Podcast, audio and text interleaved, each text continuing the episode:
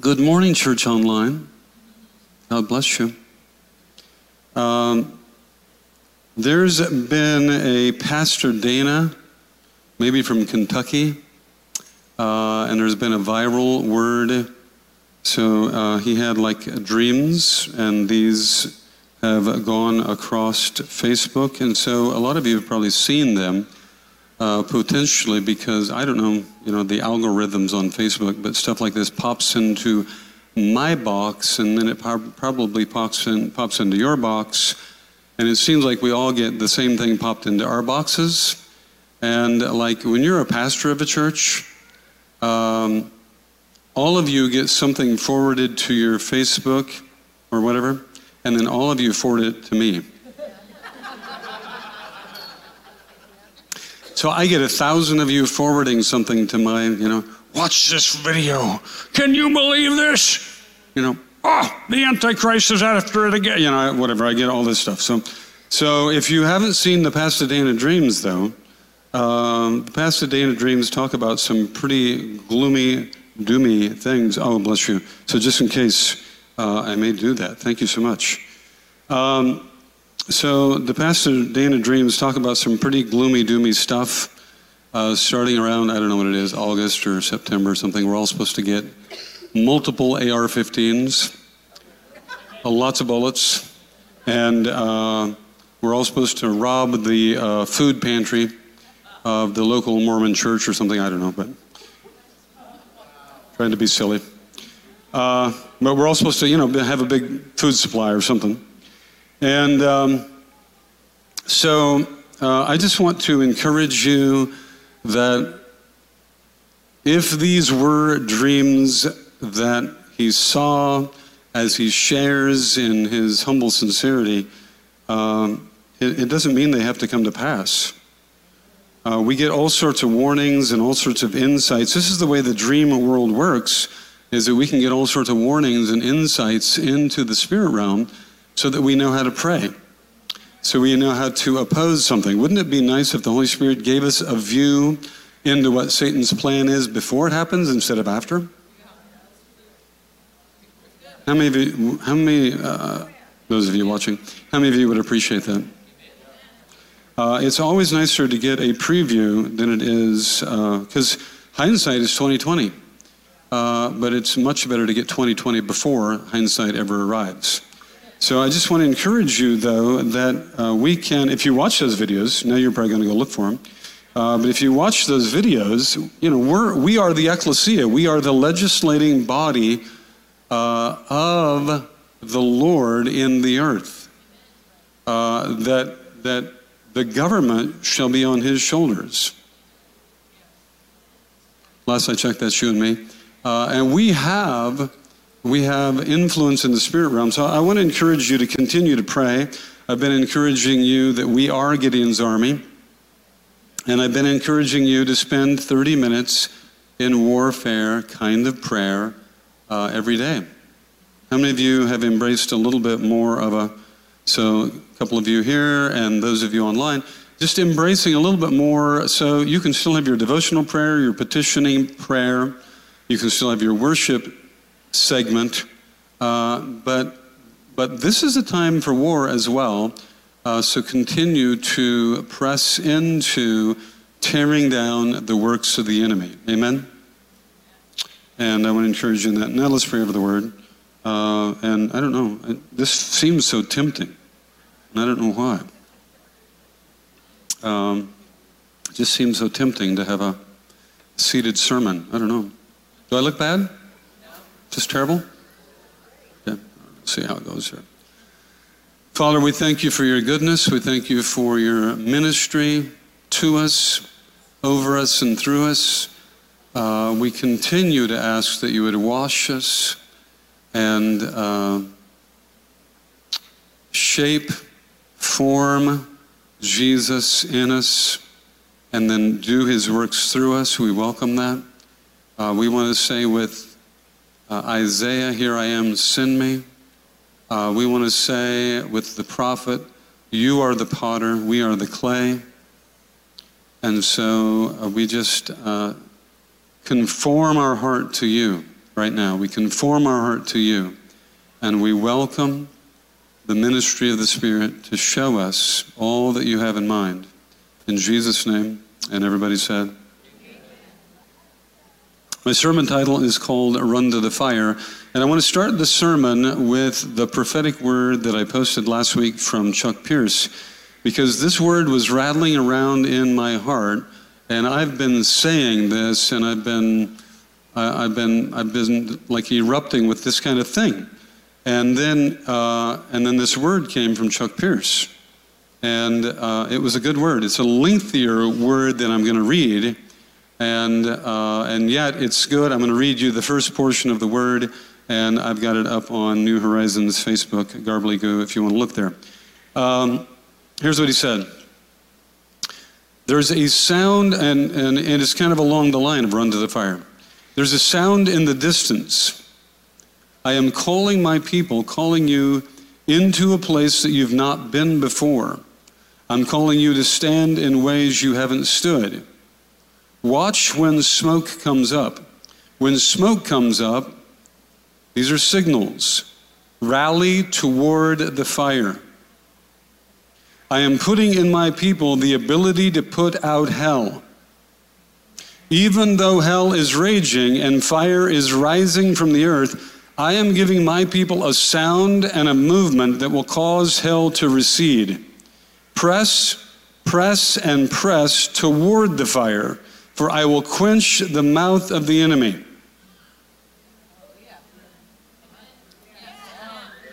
You've heard this before, and that's why you're so calm right now. It's like, uh, this is my fifth time. This is so boring. Church, come on, this is good stuff. The kingdom suffers violence. You know, this was our theme verse when we started New Horizon 28 years ago. The kingdom, yeah, Matthew 11, 12. The kingdom suffers violence, but the violent take it by force. We even had it printed on shirts, t shirts, and uh, sweatshirts. Uh, the kingdom suffers violence, but the violent take it by force. What if all of that rehearsing 28 years ago was for this very hour? How has God formed New Horizon? Uh, we're a warfare people, by the way. Did you know how necessary you are in this current moment? You are a warfare people. You're a, you're a prophetic, overcoming warfare people. You're a faith-filled people. Did you know other churches are suffering financially?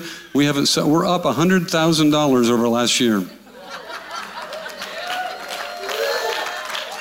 We're up hundred thousand dollars over last year and in addition to that, you have outgiven yourselves in almsgiving to missions and these needs in Africa, and benevolent giving here at home. Hello, somebody.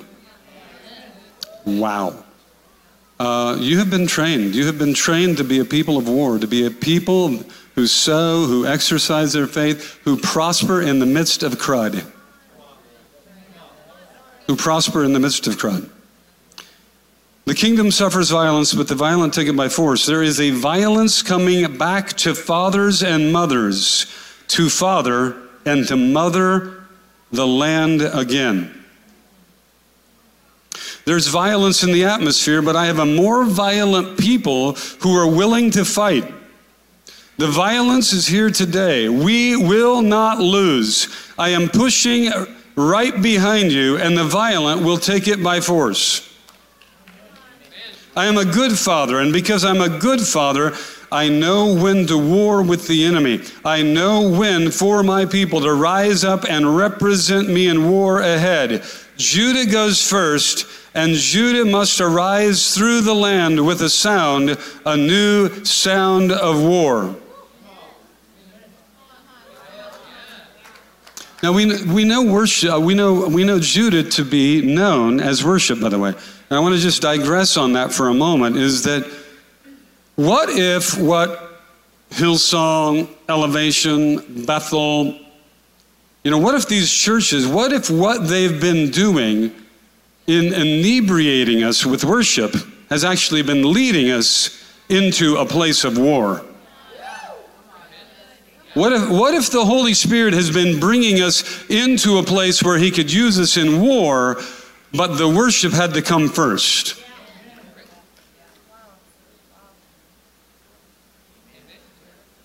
Holy Spirit, we want to see from up here, not down here.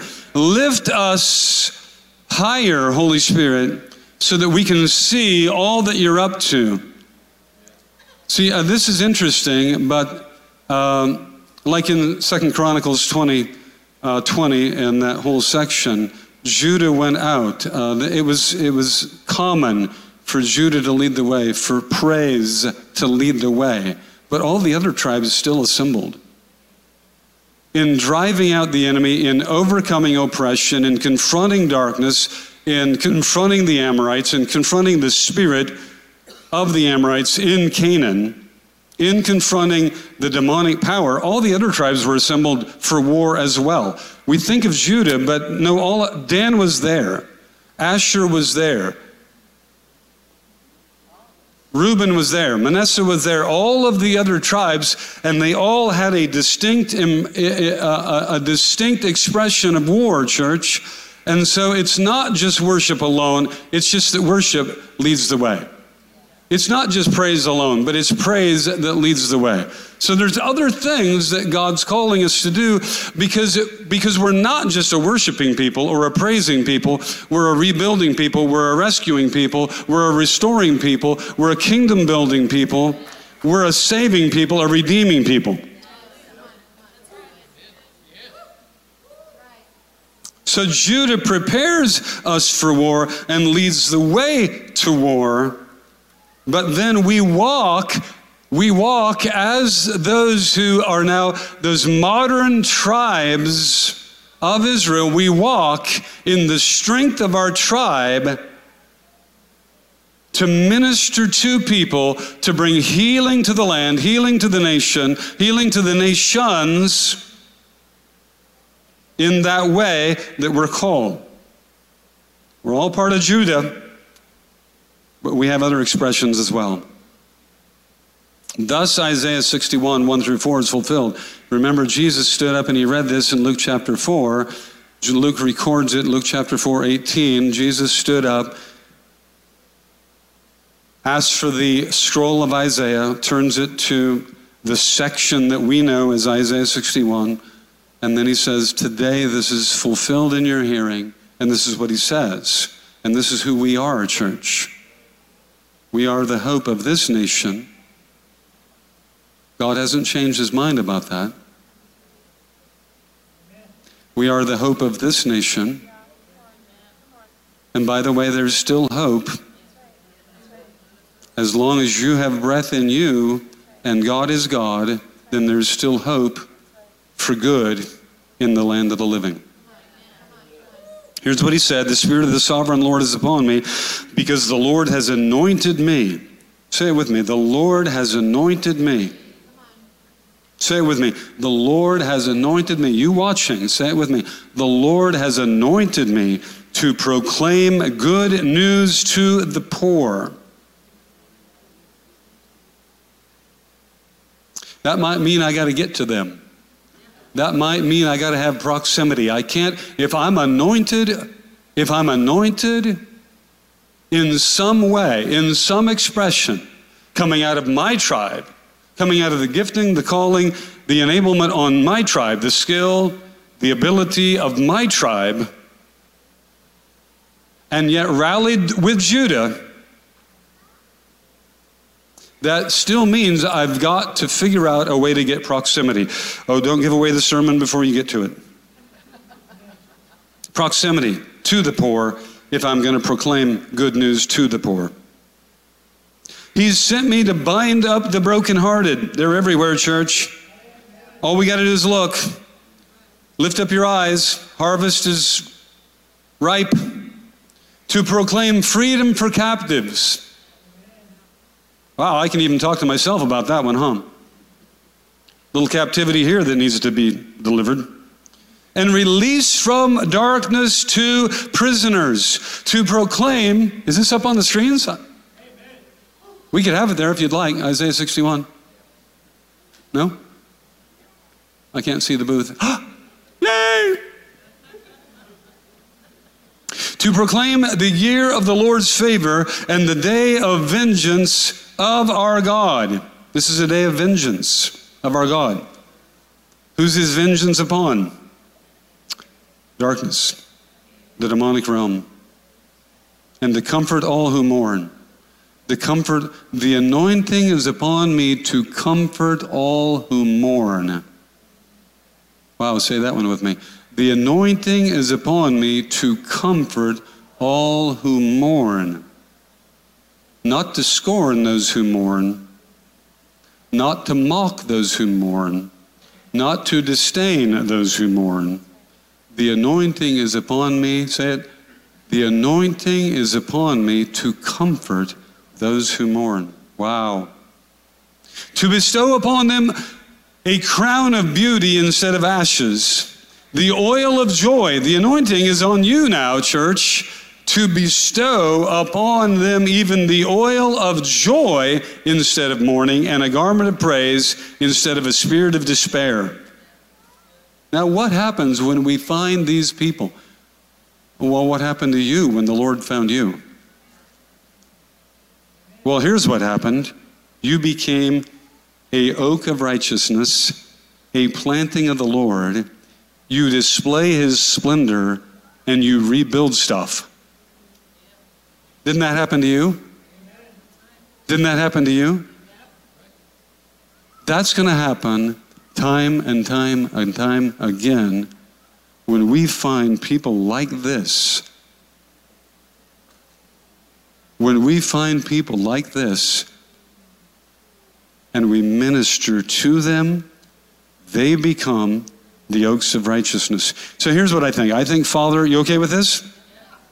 I think Father is calling us into a greater dimension of faith commingled with love.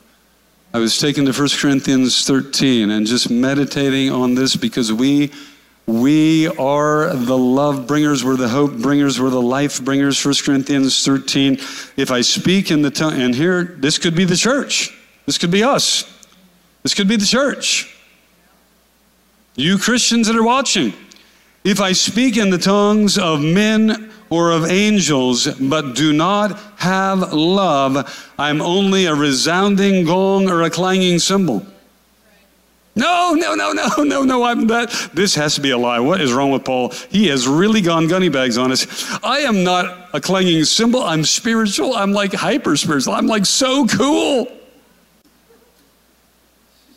Not if you don't have love.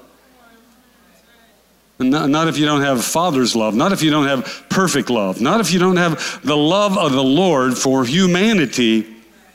You are a noisy, hyper religious dude.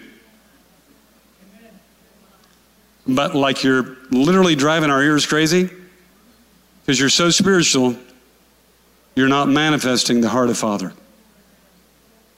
If I have the gift of prophecy, Wow, I can read your mail, I can call, I can call you out, I can even edify you. If I can fathom all mysteries and have all knowledge and have faith that can move mountains. But if it's not mingled, if it's not co-mingled with love, I am nothing. I am no thing to be counted as value to the kingdom, to the kingdom building, to the rebuilding, the oak of righteousness, displaying the splendor, rebuilding. I'm like nothing. If I am not commingling all of this crazy, amazing, mountain moving faith that I have with love. What good is our theological, spiritual acumen if we don't have it, if we don't have a life where faith is commingled with love. What good are all of the clinics and all of the sessions and all of the all of the classes and all of the cemetery degrees? The seminary, seminary. I know that's an old joke, but it still gets two laughs. What good is all of that if I don't have faith commingled with love?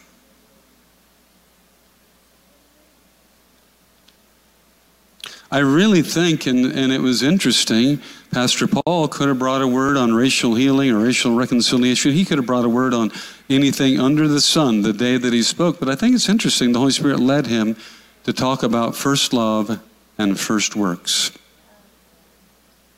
First love, first works. Because I think the first works could be the metaphor of what all the other tribes were meant to do when they went into battle. And I think we miss it if we become this Bethel-esque worshiping church. Glorious church. Oh, we can move mountains here, and there's prophetic ministry in our midst if we don't become the Bethel-esque outreach church.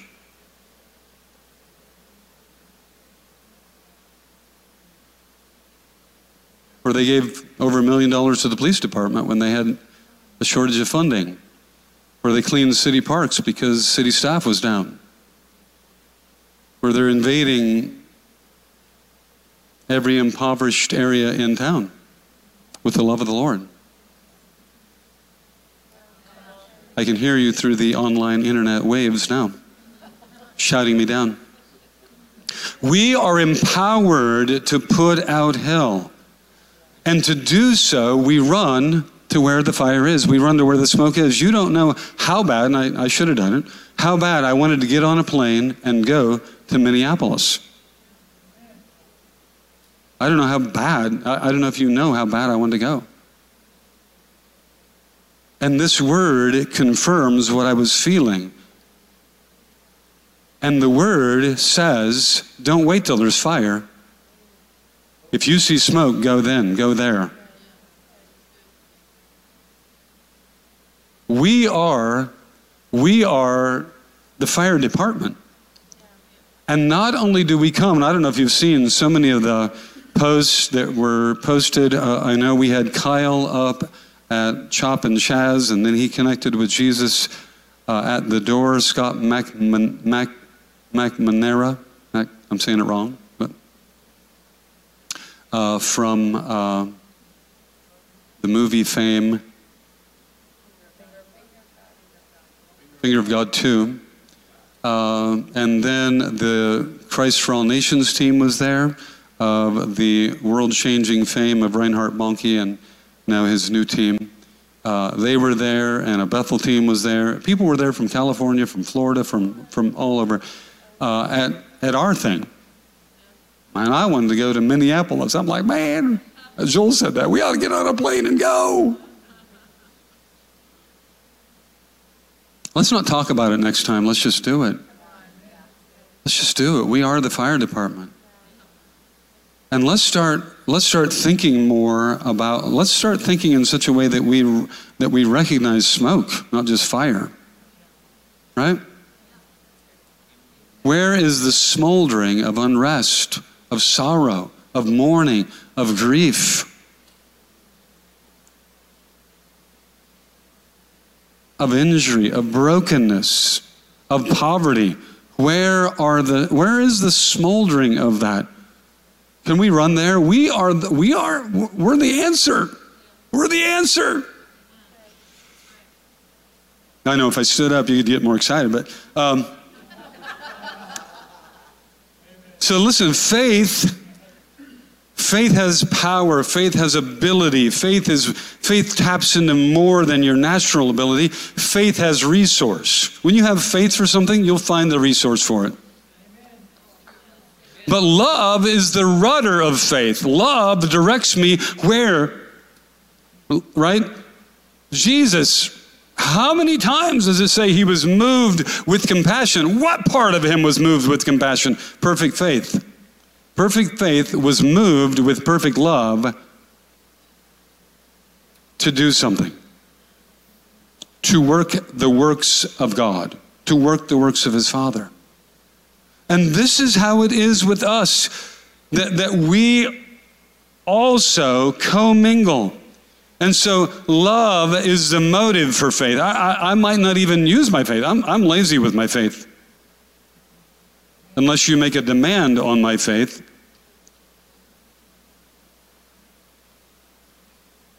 And if you make a demand on my faith, then love moves me to move my faith, to use my faith to move a mountain. How many of you have moved a mountain or done something? Uh, you, you understand what I'm talking about. You understand what I'm talking about? You have expended yourself because it wasn't that you didn't have the faith to do it, but it's the tug of love that became the rudder that directed where you would spend your faith to make the difference. Love directs the use of my faith. It, it pulls on my faith. Love has compassion. And so it's love commingled with faith that is war. Love and faith together are war.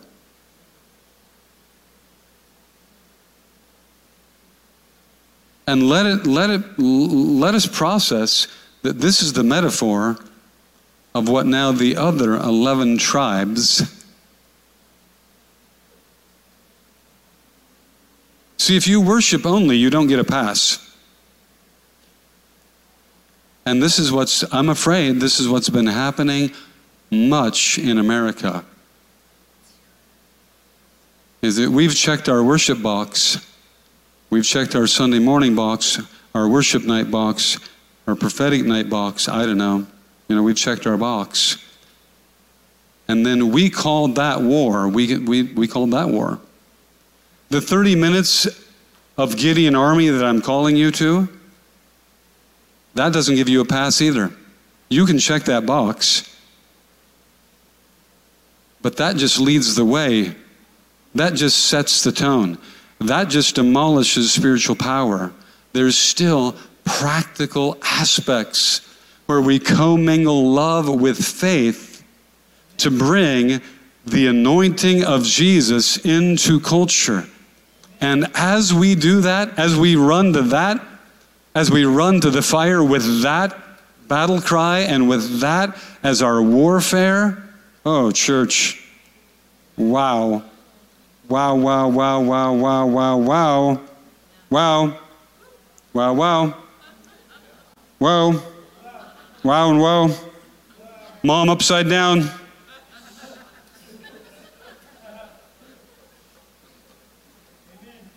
That's wow. Mom upside down is wow.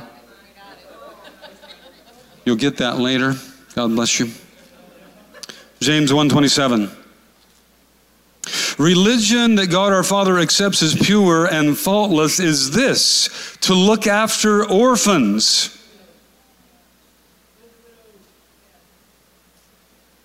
and widows in their distress and to keep oneself from being polluted by the world. Now, I don't know. I just, I, you got to, we got to recognize we literally have a planet, we have 50 states populated with children, sons and daughters that are orphaned by one parent or the other, or orphaned in some way, or orphaned through illegitimacy. And if we ran to that fire, wow, if we ran to that fire,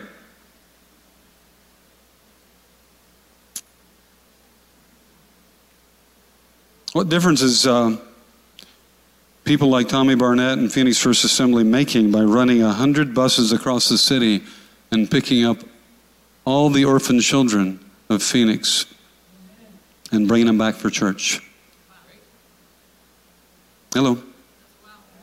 Just a thought. James chapter 2. James knows, how, James knows how to bury us really good. Let's read a little bit of it.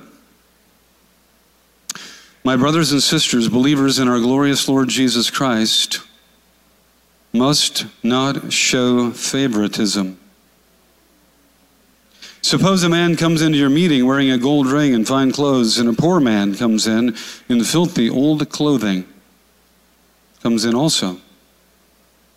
If you show special attention to the man wearing fine clothes and say, Here's a good seat for you, but you say to the poor man, You stand there or sit here on the floor by my feet.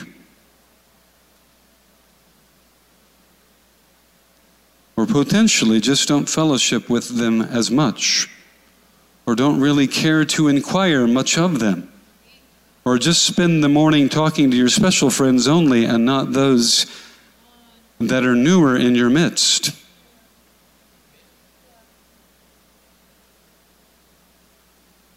Forgive me for adding to the text. I'm just trying to preach a little bit. Have you not discriminated against yourselves and become judges with evil thoughts?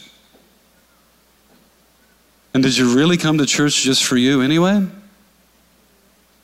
And to see all your buddies that you could have talked to all week anyway? Please forgive me.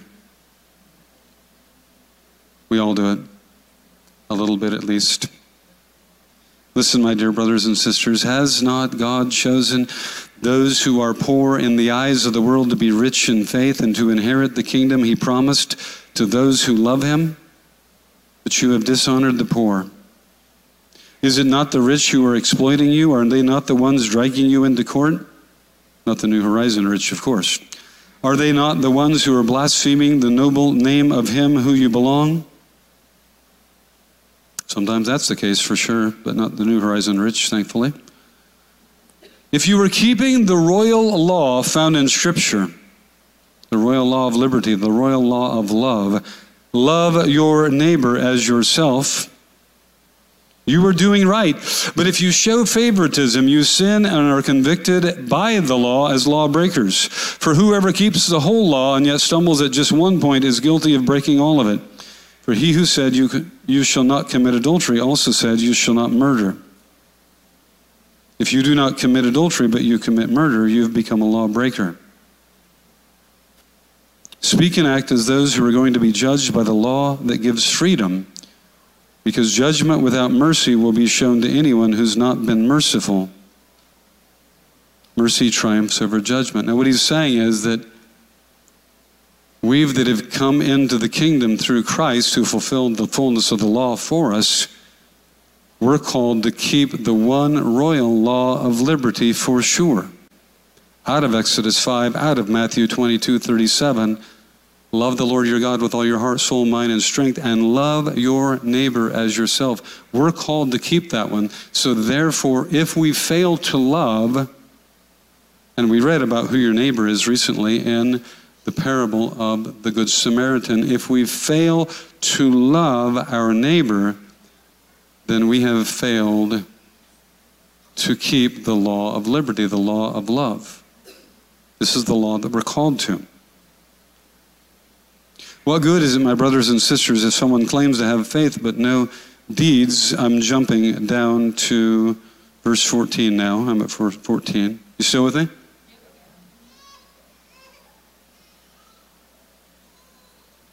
And these are deeds of love because the context is love, and we're called to the royal love, the royal law of love, to love our neighbor as ourselves. And so now he's going to commingle, he's going to intermingle, he's going to marry, he's going to bring faith and love together. The deeds that we are called to that preserve a society, that save a society, that, that, that reach a society, that that literally turn a society uh, into that which is a restoring society, a rebuilding society, as we read. They will rebuild devastated cities. What we're called to there is the deeds of love. What good is it, my brothers and sisters, if someone claims to have faith but has no deeds, or we could add no loving deeds. Can such faith save them? Suppose a brother or sister is without clothes or daily food, and one of you says to him, Go in peace, be warmed and fed. I prophesy over you, I pray over you, I, I move a mountain over you, but does nothing about their physical needs. What good is it? In the same way, faith by itself, we could say without loving deeds, if it is not accompanied by action, is dead. In other words, he's saying if you have faith alone, but it's not commingled with love, it's like dead faith. You're moving no mountain for anybody. Lazy faith, selfish faith, self absorbed faith.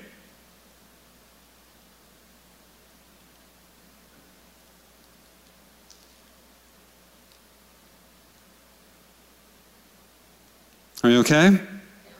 Verse 26 As the body without the spirit is dead, so faith without works or without deeds is dead.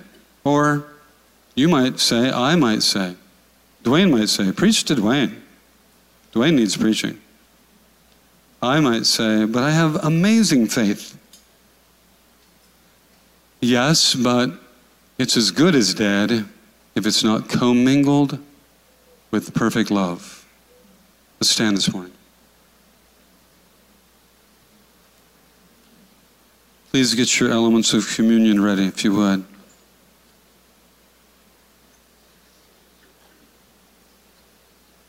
We could have theological arguments, and they had many in the New Testament church and in the New Testament period. But in Galatians 5, Paul writes this to the church in Galatia about the argument of, the argument of circumcision. He says, For in Christ Jesus, neither circumcision nor uncircumcision has any value. That argument, that premise, that theological debate, all of your seminary schooling about it has no value. The only thing that counts is faith expressing itself through love. Do we have that verse? Could we put it up? I'd love to see that one.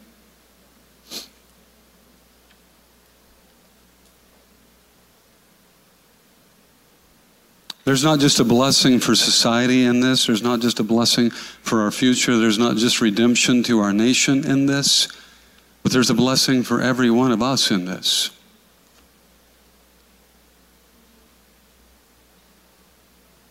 I was taken to Acts chapter 10. It's, it's love for the broken and the poor. It's love for those wounded and down that captured God's attention. Literally, God is looking for those who manifest this heart, Jew or Gentile, redeemed or not. And in Acts chapter 10, it's what caused God's attention to be drawn to Cornelius.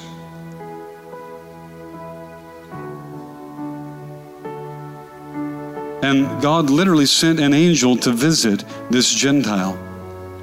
And you know the story. He became the first of the Gentile conversions, the first of those brought out of darkness into light to be baptized with the Holy Spirit, to receive the gifts of the Spirit. Acts chapter 10. And what caught God's attention was his love was his love. It was his love that he cared about the poor. It literally says in Acts chapter 10 that the giving of his alms, not his tithing, not his tithing, the extra above giving, the lavish, generous giving above a tithe or beyond a tithe or outside of a tithe captured God's attention. It literally produced an aroma that went into the heavens that caught God's attention. At Caesarea, there was a man named Cornelius, a centurion in what was known as the Italian regiment. And he and his family were devout and God fearing. So he was a proselyte. You know, he was a tither because he was a proselyte. He'd been brought in to participate in Hebrew culture. And yet, beyond that, he gave generously to those who were in need and prayed to God regularly. And one day, about three in the afternoon, he had a vision. He distinctly saw an angel of God who came to him and said, Cornelius. And Cornelius stared at him in fear and said, What is it, Lord? And the angel said, Your prayers and your gifts to the poor have come up as a memorial offering before God. Now send men to Joppa and bring back a man named Simon who's called Peter, whose house is by the sea. He had a reward in mind for him. And I'm telling you that every act of love is releasing an aroma into the heavens. It's not just moving things on earth, it's not just converting earth to heaven, but it's releasing an aroma that captures the heart and the attention of God Himself, wherein angels are dispatched with regard to us. It's our actions of love, it's our expressions of love. We leave the prayer closet and we make war with love. It's giving of our finance, serving on outreach. It's going to where the smoke is, where the fire is, where the needs are. It's living intentionally. It's opening up a room. It's giving away a car. It's helping a single mom. It's adopting somebody in Africa. Absolutely. It's all of that. It's all of that. And it's living intentionally. And God says in 2 Corinthians 9:10, he will increase the harvest of that kind of righteousness. You will overflow with good seed because you're dispensing seed. He will cause your harvest to overflow. You'll be blessed so much that you'll be able to be a blessing to every need. You'll be able to be gracious to all that comes your way. And in this way, America will have a future. In this way, we will have a hope. And our nation will be restored. Our nation will be restored. Take the bread with me and just say to the Lord, I want to live that way. Just tell Him, I want to live that way. I want to live that way. I want to live that way. Come on, even as you gave your life for me, again, today, I give my life as a living sacrifice. Romans 12, 1 and 2. It is my act of worship. Take the bread.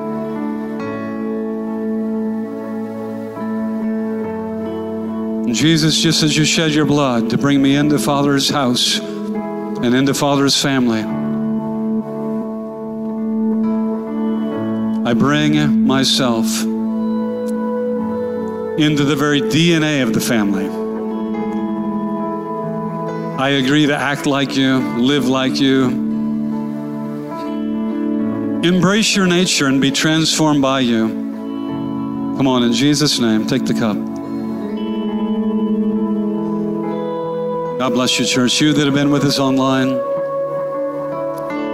We encourage you, open up your heart. Romans chapter 10, 8 through 10 says, If you believe in your heart, Jesus is the Lord, that his sacrifice is sufficient for you for the forgiveness of your sin and for your redemption as a son or a daughter of God. And then you confess that. You bring that agreement up out of your heart